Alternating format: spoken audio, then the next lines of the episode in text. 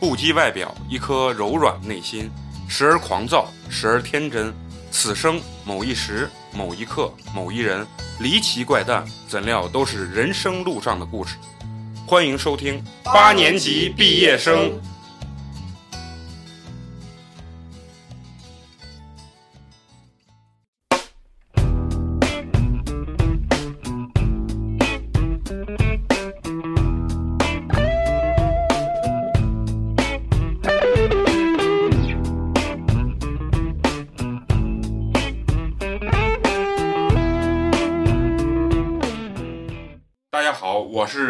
近正在找工作的美工，你们好吗？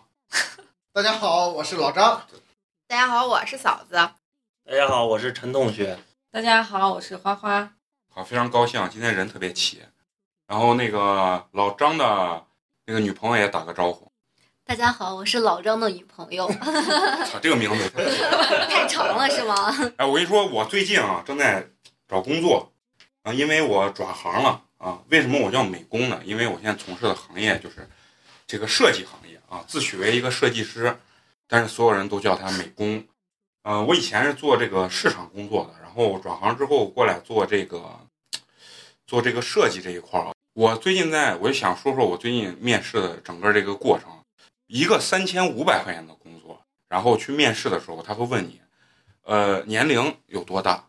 然后像我这个年龄，现在出去面试的时候，别人说哟，不小了啊。然后完了说，那我们给你开的这个工资，你能不能养活得起呃你的家庭啊，包括你的父母？然后其实我内心的感觉是什么？我还很年轻啊，我觉得我自己对自己都没有一个特别明确的一个定位的时候啊，别人已经把你的定位已经准确。呃，三千五百块钱的一个工作，呃，HR 面试你的时候，他会担心什么？首先担心你的设计水平不行，啊，拿不起这三千五百块钱。但是从我内心来讲，三千五百块钱的工资，在这个社会上来讲，就是人一个卖早餐、一个送外卖的，一一个月都挣的是你三倍三倍的工资，对吧？我觉得三千五是非常一个，也就比最低工资能高那么一点儿。对，也就比最低工资能高一点，甚至说你如果是个外地的孩子，在西安你根本就吃不饱的一个状态，就活不下来的一个状态。但是他们担心什么？首先，你能不能拿起这三千五？你的技术到底好不好？二一点，你的技术如果太好，那我也不要你，因为你拿着这三千五，你在很长一段时间内，可能两到三个月的时候，你觉得这儿空间发展不好，你不会在这儿待。啊，就是他们考虑的东西非常多。我在做之前做市场销售这一块的话，状态是什么？就是想挣钱。你告诉我卖车一个月能挣两万，我就来卖车；你告诉我卖房一个月能挣两万五，我就去卖房。但是其实那那段时光，就是大学没有毕业啊，或者说大学刚毕业一两年的状态下，我内心是不清楚自己到底想要什么。但是到现在为止的话，我发现我更懂得我想要什么啊！我不是说。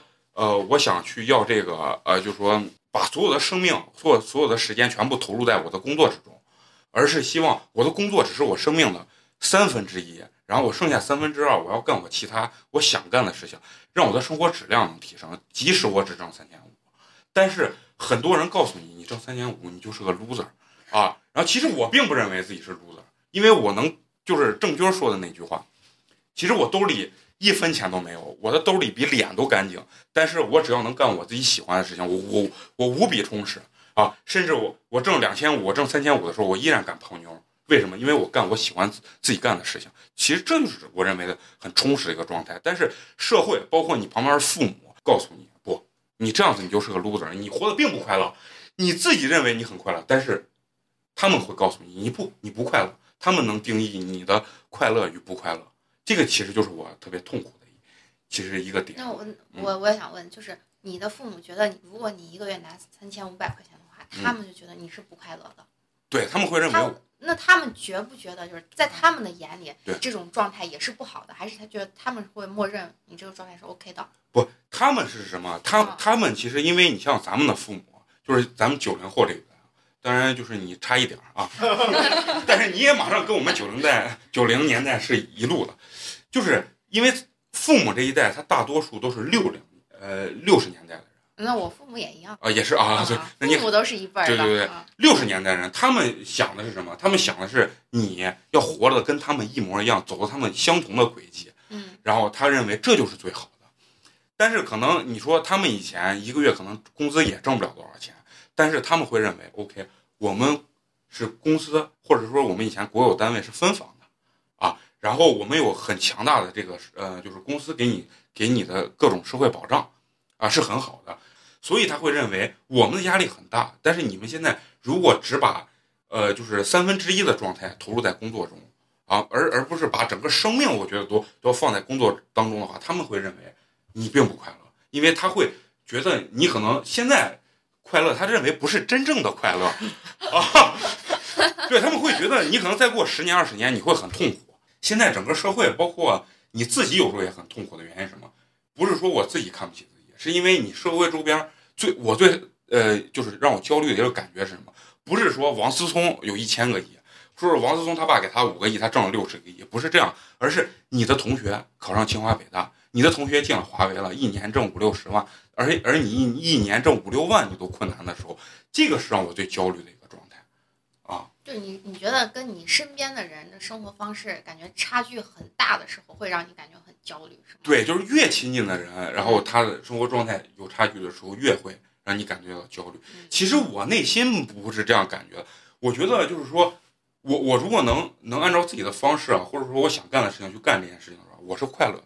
但是周围人会告诉你，对，其实有时候我自己没觉得我自己活得多不开心，但是别人会说，你看人家谁谁谁，你看人家去哪玩了，人家买了个什么房什么车，这一下子让你感觉我操，我活个屁啊！对，就是这样子。而且你你有没有发现，咱们现在，呃，九零后有有一有一个感觉是很痛苦的，他活在一个卡在当中的。我认为九零后跟零零后都会有这种感觉啊，就是呃零五之前的这些孩子，包括九零后，有着什么感觉？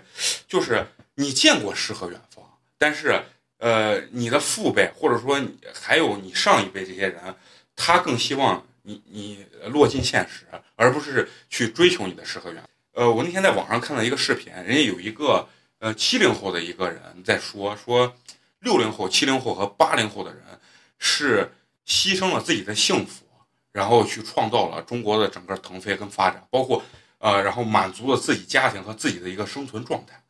但是他们为什么愿意牺牲这个呃幸福去去呃，就是说拼了命去工作，拼了命让中国去发展？他是希望在他们的后一代，甚至后后一代。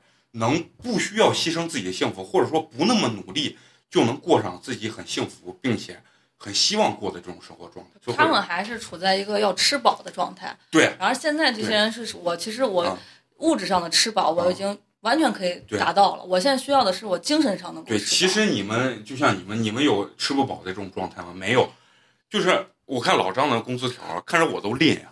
但是哎，人人家过仨月、过半年换辆车，是吧？就说就说不管，当然这个肯定必须得感谢我们的父辈给我们创造了这个基础。对，其实我也感觉，就是说，为啥说呢？咱们现在都感觉到焦虑这个问题，对然后就是说不开心。我感觉咱们更多的九零后都是面临着这个被迫和服从的这个，就是这个大社会大环境被迫着让你必须得干这件事情。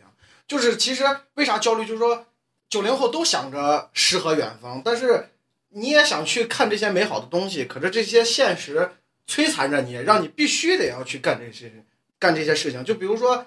我不想上班啊，我想今天去旅游，但是可是早上一起来之后，这个这个状态是逼着你必须得去上班的这种状态。就就看我，我拿我女朋友举个例子啊，就是说我们想一块儿出去玩儿，然后呢，但是他就告诉我说呀，不行，我这个月全勤只差一天就全勤，啊，但是我要请这天假，我等于说就没有这个全勤奖，所以就敢被迫着你哎不去干这个事情。所以我更更多觉得就是。你想去干这件事情，但是被这个社会压抑着，你不让你去干，然后所以你产生这个矛盾，你才会有这种 焦虑的情绪。这些对，其其实我是觉得什么，就是说，呃，所有人的这个理想说所谓的什么不工作啊，但是我认为，呃，我的理想不是不工作，而是在工工作的时候，这个状态和心态是很重要的。就是说，我现在通过这回转行，我去面试的一个状态啊，给我感觉就是。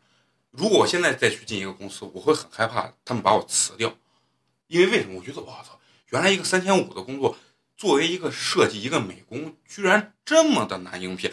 他对你的要求，包括对你的条条框框，一个这么烂的工作，他居然居然敢给我设定这么多条条框框，就让我很害怕。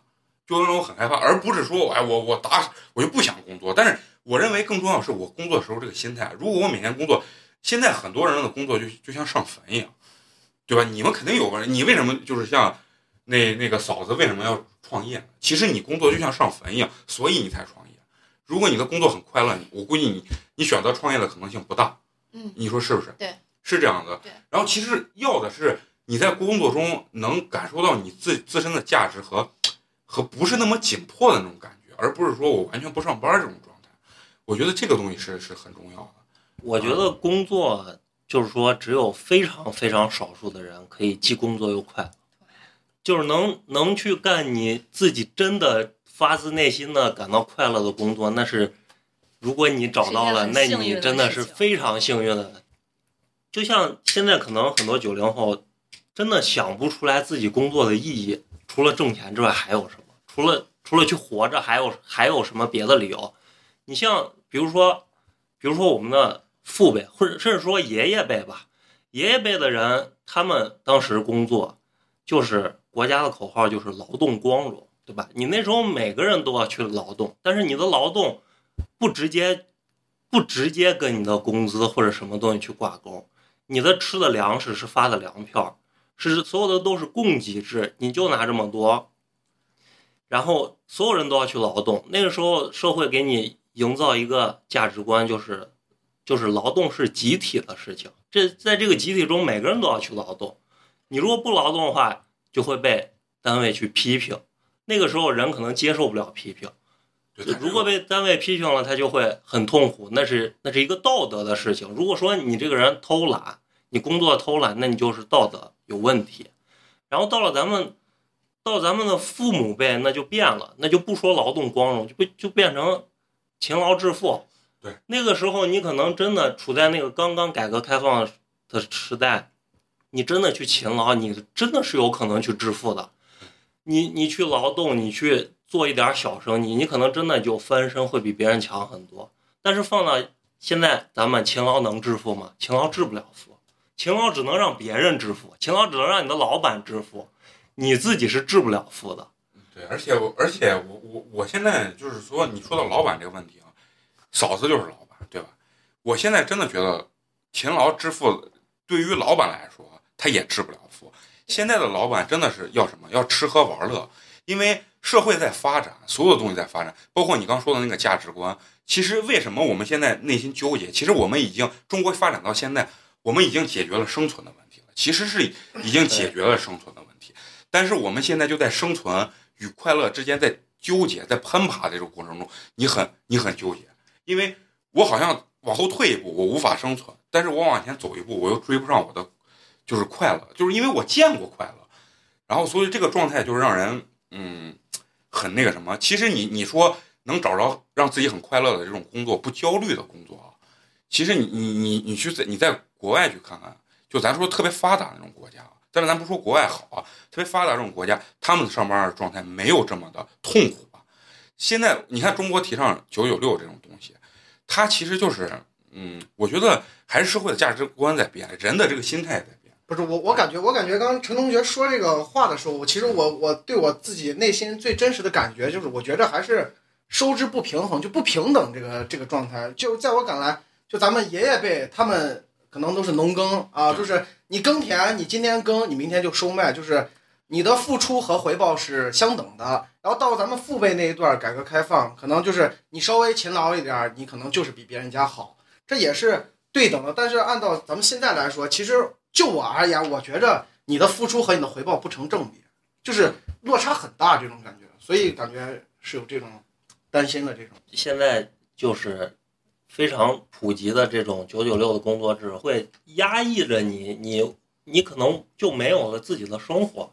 晚上你回到房子，你已经累的都没有办法再再去有自己的生活，你可能就是打开手机看一看你平常看那些软件，然后你还被大数据控制着，它推送给你的都是你非常想看的东西，这样就非常容易让你在自己的世界里面去无限循环。如果你有一些不好的情绪，你去看了一些，就现在比如说新媒体，新媒体推推给你的东西，经常是一些情绪化的东西，他们就是把一堆情绪堆给你，你特别容易把它安在自己头上。就比如说，现在就说九零后已经成了中年人，就类似于这样的我出去应聘都说我是，就是类似于这样的情绪，你就很容易认为九零后大家都是这样的。我也是这样，我好像也有点脱发了，我好像我好像身体也出现了某些问题。因为我们几个都是上班嘛，然后完了以后，嫂子现在主要是就是自己给自己干，属于创业的过程中啊，还相对还比较成功啊。那我想问，你在就是说不上班这个过程中，那你你在工作这块儿，你有没有这种让你感到迷茫和焦虑的这种状态？就单从工作这块儿，你说是指创业的，还是光是我之前上班的工作的？不不不，就是说你创业这块儿，我就是创业这一块对对对对，其实我刚才听你们说了这么多啊，我一直想插嘴，但是我我因为从一些观点上，我觉得可能对于我来说，我虽然是八零后的尾巴，但是就是八零后和九零后有一些观点可能还是有一些出入的。就是刚才像大家说的，说是嗯，就觉得及时享乐，呃，就是想到什么就去做什么，或者是说是在工作当中就是很难找找到达到自己的一个就是兴趣点这样子的话题。我觉得可能是对于八零后来说吧，就是对于我们，我们从小接受到的教育就是，嗯，付出和收获是成正比的。其实我觉得，就是对于为什么说是九零后甚至是零零后，大家就不相信这样子的话呢？我觉得就是刚才就是大家都都在说的这个价值观的问题，而且现在是，呃，信息爆炸的时代，给大家所传递的很多价值观，三。对，都是错误的。这个大时代，它是很多信息是错误的，但是不能说就是我们的有一些传统的认知它是错的。我觉得这是两个概念。对，不是你说这个啊价值观，其实整个社会当中啊，只有那百分之二和百分之三的人是就是异于常人，是一个就是咱们所谓的这种社会认定的这种成功者。其实只有这些人，但是现在给你传递的价值观是希望你们人人都成为那百分之二、百分之三。对，如果你成为不了那百分之二和百分之三的话，你就是一个非常失败的人，就是你你会让你就是社会告诉你的无限的焦虑。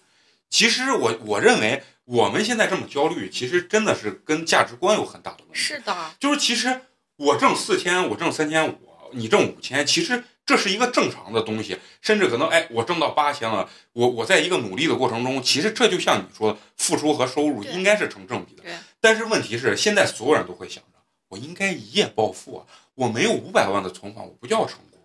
其实问题其实就出现在这个，其实我觉得这不是价值观的问题，这是对自己没有一个正确的认识。你只有这样子的水平，但是你却想干那么大的事情，所以就不是说人家给你推的是，人家是给你推的都是一些成功人士的成功事例，但是人家没说你是这样的人呀，是你往自己身上安了。你我觉得我也跟他一样。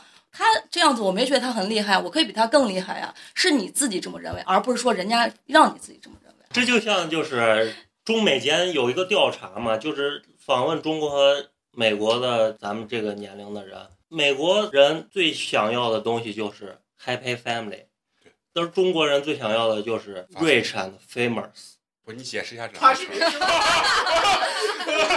我操，不是这期聊的稍微有点走心了，我因为不好意思打破这个环境。但是你要说英语的时候，以后要解释一下。就是美国人就想要一个快乐的家庭，中国人就想要钱和有名名对对对啊，钱和有名加起来那是马云，对对吧？那是马化腾。那一般人，而且就是在英文中，这个 rich 就是非常有钱才能叫做 rich 啊，所以就是说，大家看到这些东西的时候，还是应该就是有一个正确的自我认知，其实是最重要的。对对，其实我其实咱聊这个话题啊，也是想，不管是就是听咱们节目，还是咱们自己啊，就是希望能自己把心沉下来。因为就像刚才那个花花说的，呃，是不是说别人告诉你你应该成功，而是你自己浮躁？其实因为是整个社会浮躁，把你感觉就像那种呃激流勇进一样，把你推到这种高度。就是现在普通人这种心态啊，就是每个人都必须成功，而而去挣这个钱。包括你，说你自己的父母，是不是也对你有这种期望？你你你你你们父母有没有对你？我不觉得父母想让你 rich and 对 famous，对对，我也不为啥父母要让你有一个稳定的工作？他如果想让你 rich，他要想让你有钱，他就让你做生意下海去了，去让你创业去了。他为啥要想让你有一个呃相对来说比较稳定的工作？其实父母更希望我们有的是一个 happy family。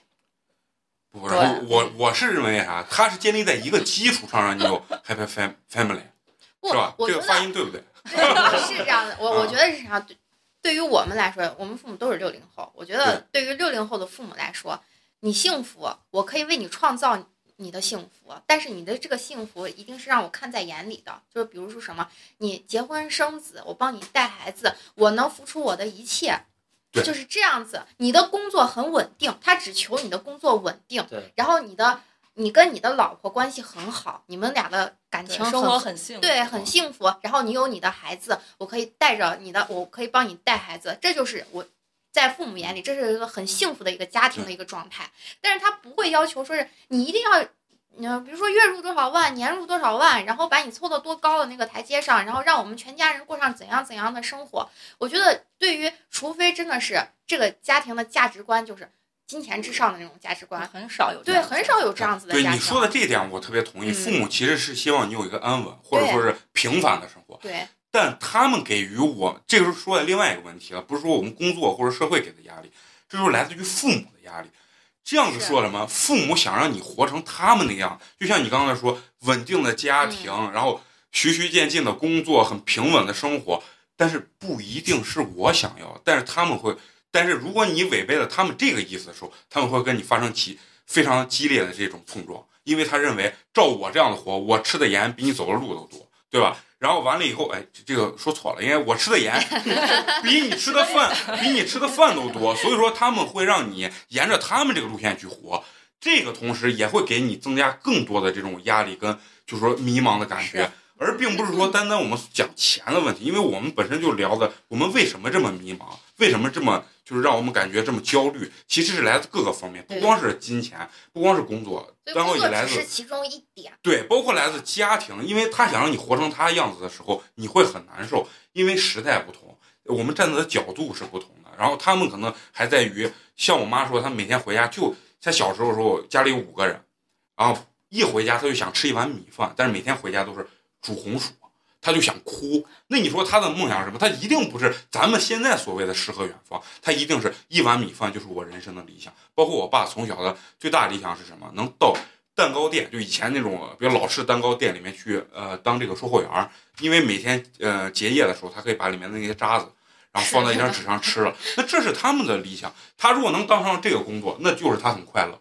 但是我们现在不是这样子，所以说这个是多方面的压力，而不单单说是钱。父母不会给你钱上的压力，他们希望你活得很轻松，但是他们想让你以他们的方式去轻松，而且并这并不是我们想要的东西。对这就是另外一方面的压力。其实这个我觉得这这样的压力远比你自己给自己的压力要小得多。因为父母的这个压力，他虽然说是一种压力，但是他其实还是以为你好为前提，他可能会给你一些压力，但是他不会把你压得那么深。但是无论是社会还是自己给自自己周围的人给自己的压力，就会让你觉得自己，我我我好像不配生活在这个世界上，有这种感觉，就觉得是活得好累。为什么别人可以这样子每天去玩儿，然后有过着非常好的、很很高质量的生活，但是为什么我不可以？感觉这我感觉这个压力要远比父母给的压力要更多一些。更大一些。对，而但是这个压力其实是我觉得更多的是来自于自己的不自知，对自己没有一个非常正确的认识。其实我觉得咱们所说的诗和远方，如果其实现在大多数指的就是出去玩儿，对吧？大家把这个叫做诗和远方。。其实我觉得这种我的诗和远方就是想做自己的事和。你们一起做电台，就 那你不就实现了吗？对啊，而现在真的有很多人就把出去旅游晒照片儿当当成诗和远方。啊，这个其实这个太片面了。太片面了，就是说没有人可以说我每天都在外面玩晒照片，而且如果真的让你过上两个月那样生活，你可能也就不想再过那样的生活了。我们还是要把生活更多落到实处。我觉得这是一个健，这是一本身人活一辈子一个健康的生活状态，对，而不应该一味的把所有的生命投入在我所谓的就是你刚刚说的追求名和利上面。你看现在给咱传递的信息，为什么咱焦虑？为什么？因为你会发觉你老。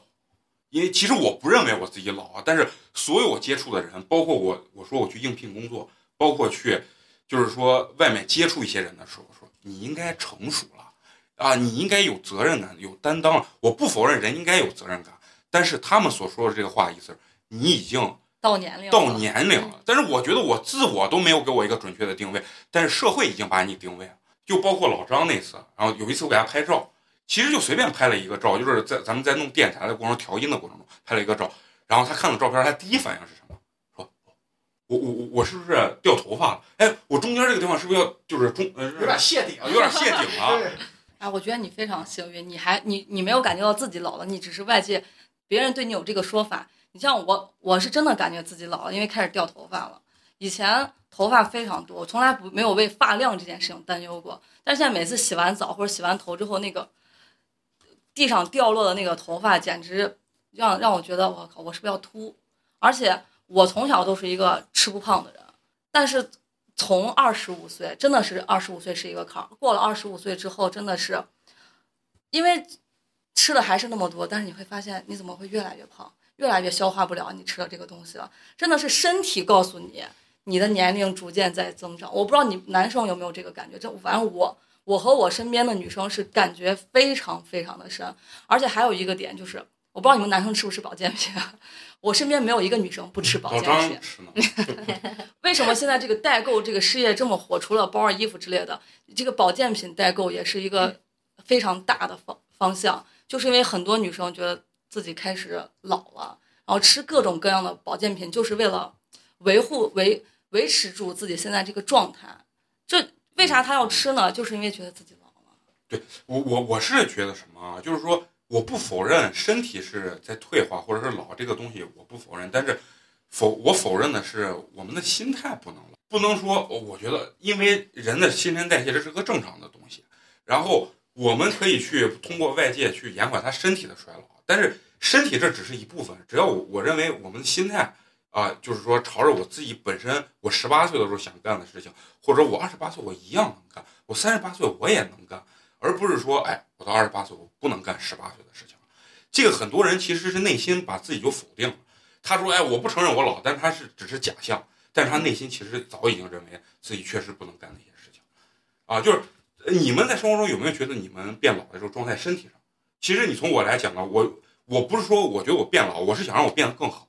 所以我在在健身，包括每天会在健身，而且我注意我的饮食。包括陈同学可能比我早很长时间已经开始注意饮食了，但这我不认为这是一个老的表现，而是更更加珍惜自己，让自己能在更大年龄呃去干我们意义上所定义的更年轻的事情。其实是这样子。更年轻的事情是养生吗？不是，我我不是，我觉得养生它不是一个老的一个标志，养生是我珍惜自己的身体。其实。放纵很容易，哎，很多人觉得自己很屌啊，抽大麻或者说是纹身，其实放纵自己是太容易的事情。我今天晚上想放纵，我立刻就能放纵。但是想对自己有精心的管理，这其实才是一个人，我我认为这更是一个，就是说我们所谓的诗和远方应该有的一个东西。我觉得你跟你自己都自相矛盾了。你刚才说我不要别人定义我，我要过我自己想过的生活，那我愿意纹身呀，你为什么要管我呢？啊不，我没有说纹身不好，我就说，我就说每个人可能对自己的生活有有自己的规划，就是当别人能够做到不，当每个人能够做到不对别人指手画脚、插手别人的事情的时候，其实我觉得这才是一个健康的一个社会，对对，一个健康的观念。对这个这个我认。我我觉得可能是在这一块儿，就是嗯，男人和女人可能焦虑的点还是有差别的。你就比如说我们女人焦虑的点，可能更从自己的这种。健康上或者是容貌上会更容易产生焦虑一些，但是对于男人来说的话，可能你的生活方式或者是你的就是经济收入，对对对，从这个地方的话，会让你更产生一些焦虑呀、忧愁的这些方向。就刚才像花花说的，说是嗯，觉得过了二十五岁之后，女人就不保养，就觉得对不起自己，就感觉身新陈代谢很慢呀，怎么样子的啊？其实，那我我想说的是，那我过了三十岁之后，我会发现跟三十岁之前的生活状态，我有孩子和没孩子，其实生活状态是没有很大差别的。让我觉得就是能让我唯一感觉让我自己觉得自己开始逐步年龄变大衰老的，就是呃有孩子之后，可能在孩子五六个月的时候，脱发非常非常严重的脱发，那就是产后脱发，一种一种非常非常严重的事情。从那一次开始，我觉得哇，我可能老了，我已经开始大把大把的脱发了。但是那一个月过后，我的头发又长回来的时候，我在想，其实还好呀，又能长回来，干嘛自己对自己那么焦虑，呃，那个那么娇气的？就想的是，我是不是从这个点我就开始老了？然后我觉得，可能对于三十岁之后的女人来说，最最最最容易让人产生的焦虑的地方，就是你会发现，你跟你老公之间的那个感情上的交流会变得非常不平等了。嗯，就是因为都说什么三十岁的女人怎么怎么样，就是如在狼似虎。呃，反正在 这个点抓的很好。还不是就是意思就是三十岁的女人其实是各个方面在走下坡路，啊，对，但是四十岁的男人依然是一枝花对，依然是一枝花。就是我从我老公身上就能发现一点，就是他比我大一岁，他八七年的。然后我们店里面的小姑娘我就不说了，然后就是之前，呃，有一个做销售的、营销的一个老女人，其实人家也不是很大，但我为什么对她要叫老女人？因为我真的是对她有偏见。她八六年的，你未嫂子走心了，准备就是没有就说自己的小秘密了啊。未婚啊，然后也没有谈恋爱，然后在我们店也是一个朋友推荐过来的，说是帮忙做市场。我说 OK，那我们就先来磨合一下。但是那个那个女孩就是属于那种特别特别的，就是在不是老女人吗？怎么又成女孩？哎呀，那我还给人家留点面子吧。然后就是觉得是在女的女生面前来说的话，就是很正常的一个状态。但是，一旦在男男生面前的话，就是属属于那种说难听点就是绿茶婊、心机婊。每次见我老公的时候，就是哇哥你好厉害呀，你怎么怎么这样子？然后哇哥你今天穿的好帅呀，你这是什么牌子你？问他我哪厉害？然后说，嗯，就是说，然后我我老公要是在店里，然后他就说，哥，你今天晚上能不能送我回家？就是这种非常就是女生不屑一顾，就是最讨厌的那种，对特别讨厌，而且 就是声音特别那种绵软无力，然后呢就是让你就觉得，哎，一就是那种听不是，男的一听都酥了，对对，就是那种感觉。然后我就问我老公，我说是你对他这样子的态度，你有什么看法？然后我老公我根本不看，啊对他就是这样说，这有男人惯用的啊，伎俩。我不看，他说我看什么看，我就不看。然后我说那如果，因为他是八六年，我说那如果他在年轻的十岁呢，他这样子对你呢嗯？他说那就看他长得好不好看喽。不是看，哎，我跟你说，我你说这个东西啊，我能给你举一个非常给你，呃嗯、就是说成反反例的一个东西。嗯你说这种焦虑啊，女人的这种焦虑，其实就是出发在你内心的不自信，当然会不自信了。这这就是你你你自自己的心态变老，然后让你自己变得焦虑。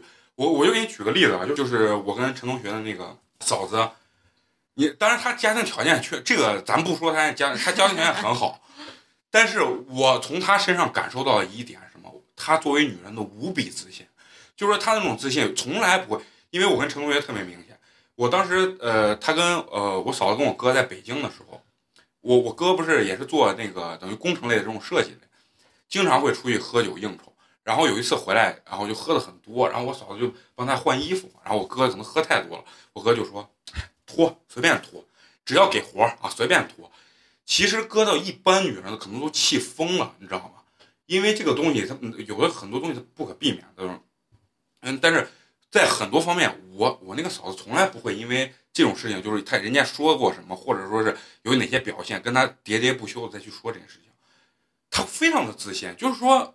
他对那种自信是，我离开你，我离开你任何人，我活得比现在会更好。这得有资本，呀。我也想说，不是。你，你看你又回到不是我的资本，不是说钱的资本，你各方面都得有资本。我我说的资本是，至少你离开任何一个人，我有能养活我自己的能力，这叫资本，而不是说我长得多好看，这叫不做资？本。难道你们在座这些女的没有一个说离开男人能养活自己的吗？养活的不比鸡巴跟男的好。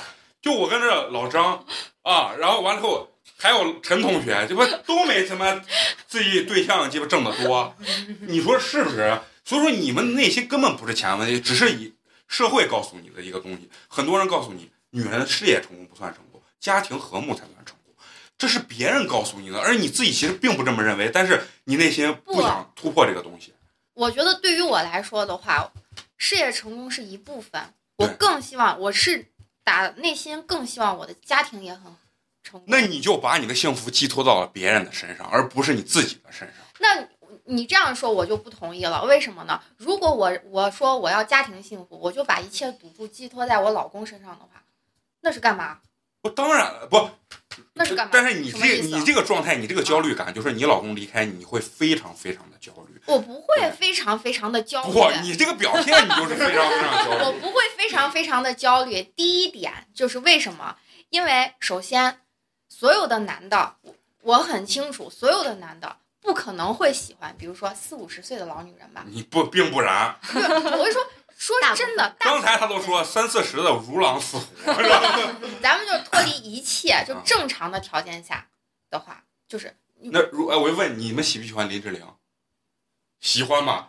四十多了，我就说正常条件，就是普通的女人，不是咱不能用极致去说。我，不是我老觉得你把女人定位什么啊？这我得替女人说，你把女人哎三十五岁以上的女人定义成什么了？成为一个附属品了。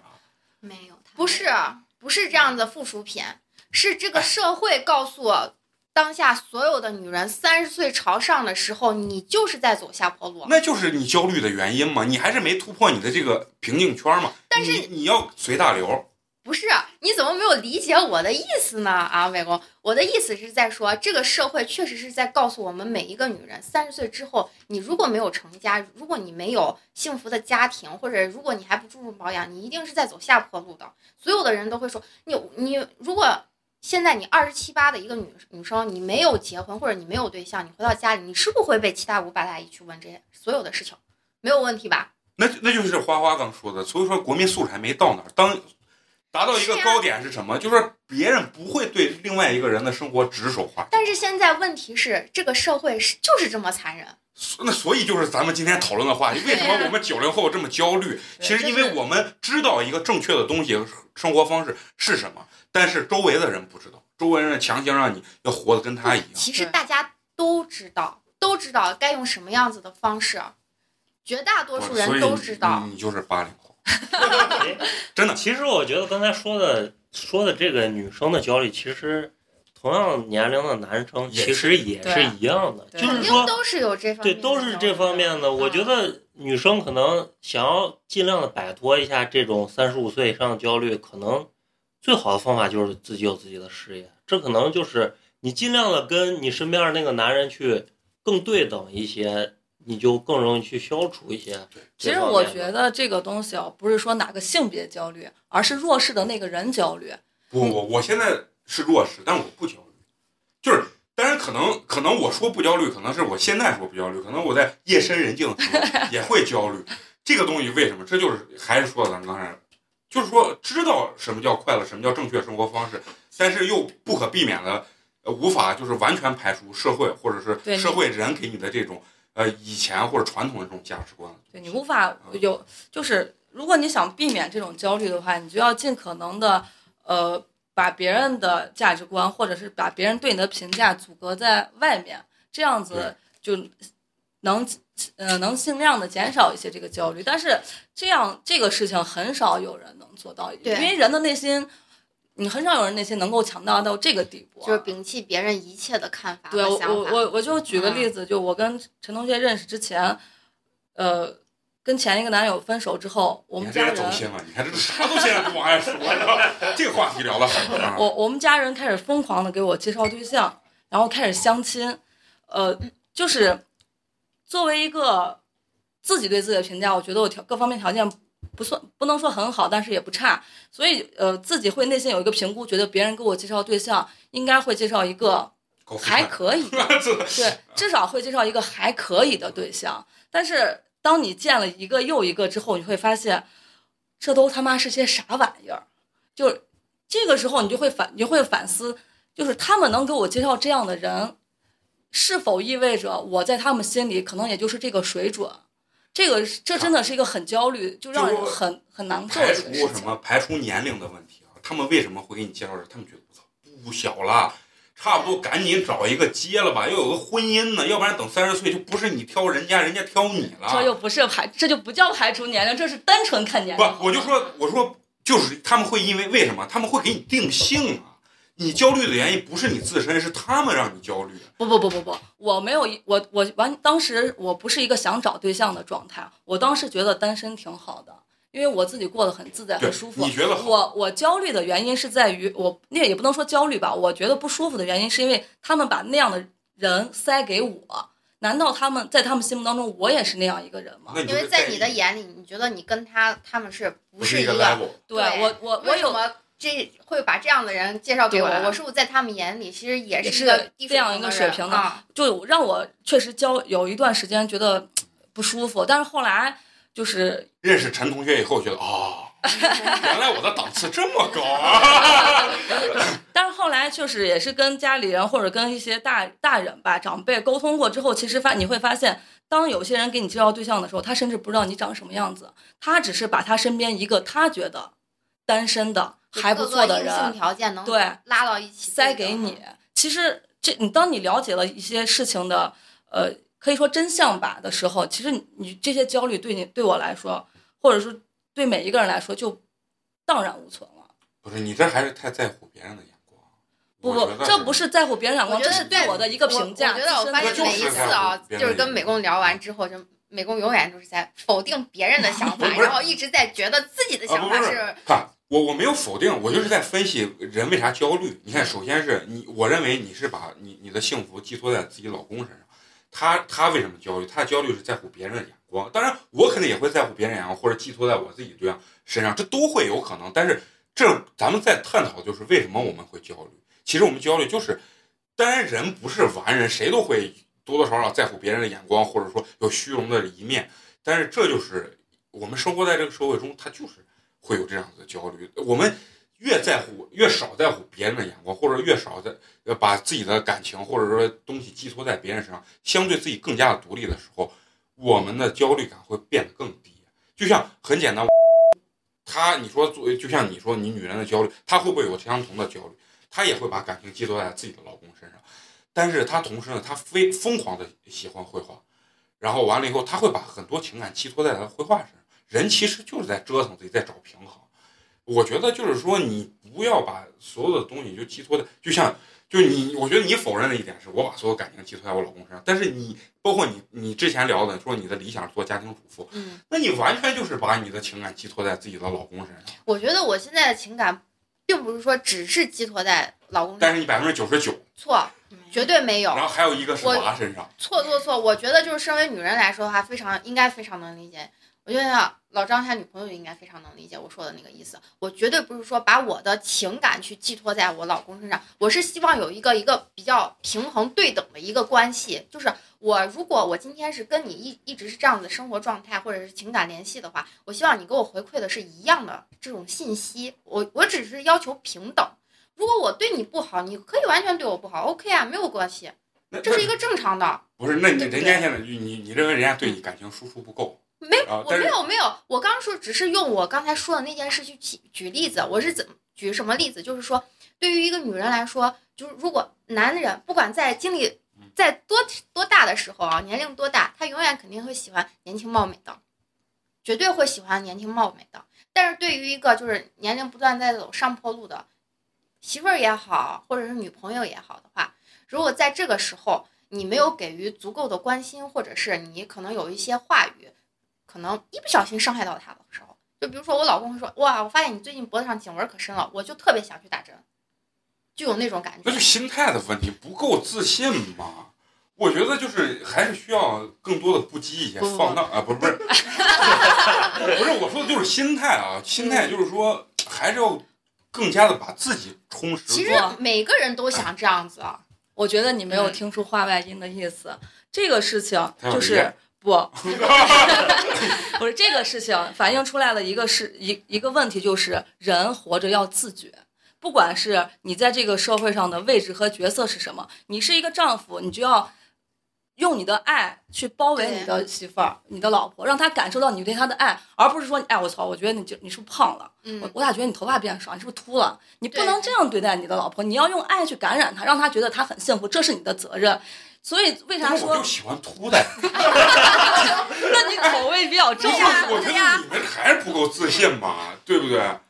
就说我我足够自信了，我这有脖子，我操，怎么了？我风韵犹存呀！哎，十八岁姑娘跟我三十八，那还是有区别。谁不希望自己是一个特别美的状状态？所有人都希望自己是美的状态呀。对，是，但是不会一百个男人不会一百个男人都认为你美吧？是这样子的，对呀、对吧？所以说你一定要你自己认为你自己是最美如果的，一是百个最好的男人，我不要求一百个男人都认为我美，我我只有一个老公，我我的老公只要认为我美，我觉得就够了呀。嗯我为什么要求一百个男人？就这个时候，他对不对？那你就是把感情寄托到你老公身上。不不不，哎，你老公觉得不美，外面九十九个男人认为你美，但是你不行，你很焦虑，你就非得让他认为你美。但是哎，OK，我个是共同体。对呀，嗯你是一个家庭呀，对呀，是这样 不是啊子呀。她她老公说她美不美不重要，但是你的责任是我你要让我感受到爱，就跟我是不是一个贤妻良母不重要，但是我会努力让这个家变得更温暖，对呀这是我的责任，而不是说我觉得我跟你说话就很随便，我觉得我跟你说一些调侃的话，说一些我觉得没有伤害你的话，我。我脱口而出，好像我没有恶意，但是实际上你伤害了别人。对这个话别人说对我来说，一个跟我不相关的人对我来说，可能没有那么的重要。我也知道我脖上颈纹很深，我也知道我变胖，这是事实。So what 又怎么样？所以所以我给你翻译了一下。但是你作为一个老公也好，你作为一个丈夫也好，你你的责你有责任让他幸福，这是跟你说他胖没有关系，是你没有意识到你的责任和义务是啥。你你们所谓的这个，你看你一直在提高啊，那作为一个丈夫或者作为一个男朋友，你要有呃有足够的爱或者什么，对，如果他没有爱，你就不幸福了。那我问你，那那如果今天我我媳妇儿我或者你老公没有爱的话，我一样我会幸福啊，那我这就是减少我自那个不是的。不是一个概在念在。某一个阶段，如果你组成了一个家庭，在这个阶段，这个家庭要散了，在那个时间段，你一定是不幸福的。对呀，对不存在说我明天要离婚，然后我今天很幸福，很幸福，不存在这样的可能这样子的状态。OK OK，好，这个话题咱们拖的时间太长了啊。你受到了所有人的 diss。对，弄成哎，弄只有咱们聊焦虑的话，弄成我的批判大会。好，OK OK，咱们这期呢，因为时间比较长，所以先聊到这儿啊。咱们下期的话会跟着这期的这个焦虑的话题啊继续聊。那最后呢，还是要老规矩说一下我们的这个嗯、微信的公众号。八年级毕业生啊，在公众号里面搜索数字八八年级毕业生，关注我们，和我们互动。好，再见，下期见。Now there goes a sight for my soul eyes. What kind of woman is this? You should be locked up, pretty girl,